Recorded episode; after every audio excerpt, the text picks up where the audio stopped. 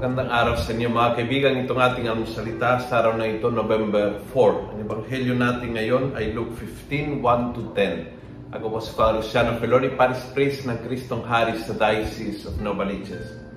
Sabi ni Jesus, What woman if she has 10 silver coins and loses one, will not light a lamp and sweep the house through in search until she finds the lost coin? Finding it, she will call her friends and neighbors and say, Celebrate with me, for I have found the silver coin I lost. I tell you, in the same way, there is rejoicing among the angels of God over one repentant sinner. Big lesson ngayon, pag mahalaga, huwag mong pakawalan na, na parang wala lang. Huwag lang yung basta, ah, umalis siya, bahala na sa buhay niya. Hindi, hanapin, suyuin, puntahan, search for it hanggang mahanap. Ganyan ang puso ng Diyos. Kaya ang talinghaga ni Jesus ay dalawa ngayon. Isa sa hayop, isa sa gamit.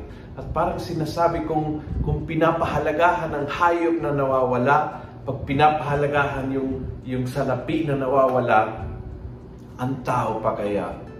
Huwag mong pahintulutan na mawala ang taong mahalaga na hindi mo pinaglalawan, na hindi mo pinag pinaghanap, na hindi hindi ka gagawa ng lahat ng paraan upang makabalik sa iyo at sa Panginoon. Huwag mong i-treasure ang mga gamit kaysa sa tao.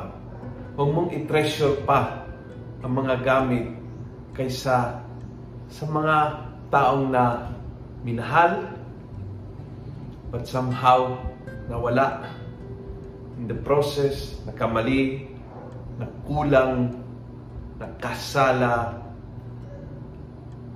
nawala sa tamang landas, huwag mong hayaan mawala.